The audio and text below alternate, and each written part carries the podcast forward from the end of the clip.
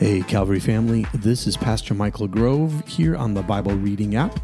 Today is October the 19th, and we are in our Bible reading plan starting another book. And here's the exciting thing today is a one chapter book, the book of Philemon. So let's read this together, and at the end, I'll give you a few thoughts before we end our time together. So here we go Philemon, chapter 1.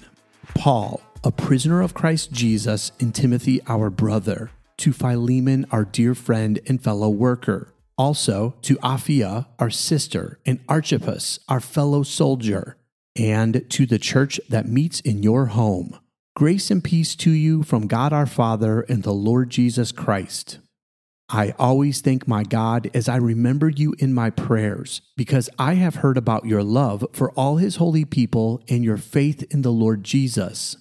I pray that your partnership with us in the faith may be effective in deepening your understanding of every good thing we share for the sake of Christ.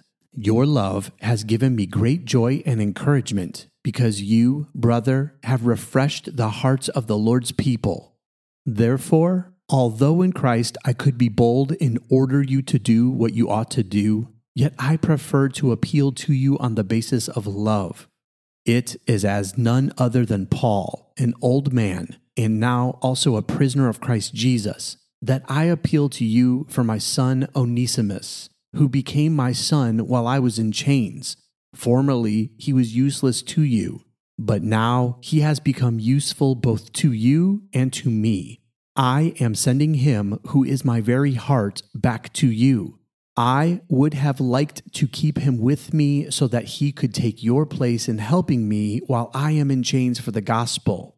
But I did not want to do anything without your consent, so that any favor you do would not seem forced but would be voluntary. Perhaps the reason he was separated from you for a little while was that you might have him back forever, no longer as a slave, but better than a slave, as a dear brother he is very dear to me, but even dearer to you, both as a fellow man and as a brother in the Lord. So if you consider me a partner, welcome him as you would welcome me. If he has done you any wrong or owes you anything, charge it to me. I, Paul, am writing this with my own hand. I will pay it back, not to mention that you owe me your very self. I do wish, brother, that I may have some benefit from you in the Lord. Refresh my heart in Christ. Confident of your obedience, I write to you, knowing that you will do even more than I ask. And one more thing prepare a guest room for me, because I hope to be restored to you in answer to your prayers. Epaphras, my fellow prisoner in Christ Jesus, sends you greetings. And so do Mark, Aristarchus, Demas, and Luke, my fellow workers. The grace of the Lord Jesus Christ be with your spirit. This concludes the reading for today and concludes the book of Philemon. Let me give you a quick thought before we end our time together. So, how easily do you forgive people? Better yet, let me ask it this way How easily do you give somebody a second chance after they have wronged you? That's kind of what this book is about. In fact, even more, this is a letter to Philemon after his slave Onesimus has wronged him and then left him. So he escaped somehow or ran away after doing something he should not have done. And in that process, he ends up finding Paul. Now, Paul says that he has become his child while he was in chains. In other words, he has shared the faith with him while Paul was a prisoner and now Onesimus has become a follower of Jesus. So Paul has poured into him and is now asking Philemon if he would accept him as they would accept Paul himself. Okay, think about how hard that is to do. We have such a hard time forgiving people when they hurt us. But what if somebody wrongs us and then they find the Lord and they're completely transformed? Is it easy to then turn around and accept them and forgive them of their wrongs? Or is it still hard? Paul, as a prisoner, is not only fighting for somebody who has wronged somebody else, but he is fighting for a slave.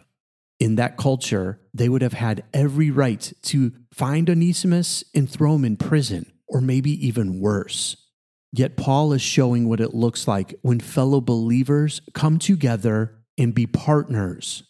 He even uses that word in verse 17. He says, If you consider me a partner, which is a repeat of verse 6, where he says, I pray that your partnership with us in the faith. Paul is saying that we share in this experience, that we are supposed to do this collectively. And inside of that, there has to be forgiveness and grace and mercy. And then, even more so, there has to be an opportunity for those who have wronged somebody else and for those that are thought of as lesser or weaker, or in this case, a slave. There has to be an opportunity for those people to be welcomed in as brothers and sisters in the faith. Because that's our job.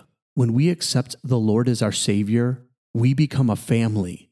And it's our job to make room for those that nobody else will. Because God wants us to fight for those that the rest of the world would view as weaker or lesser.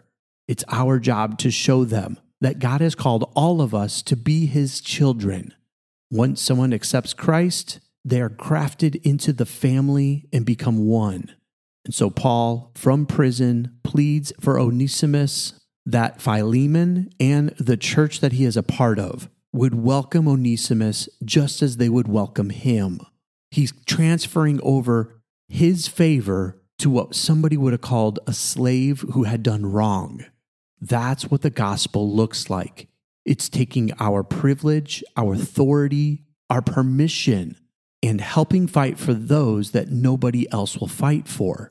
And in the process, becoming partners in the work of Jesus Christ.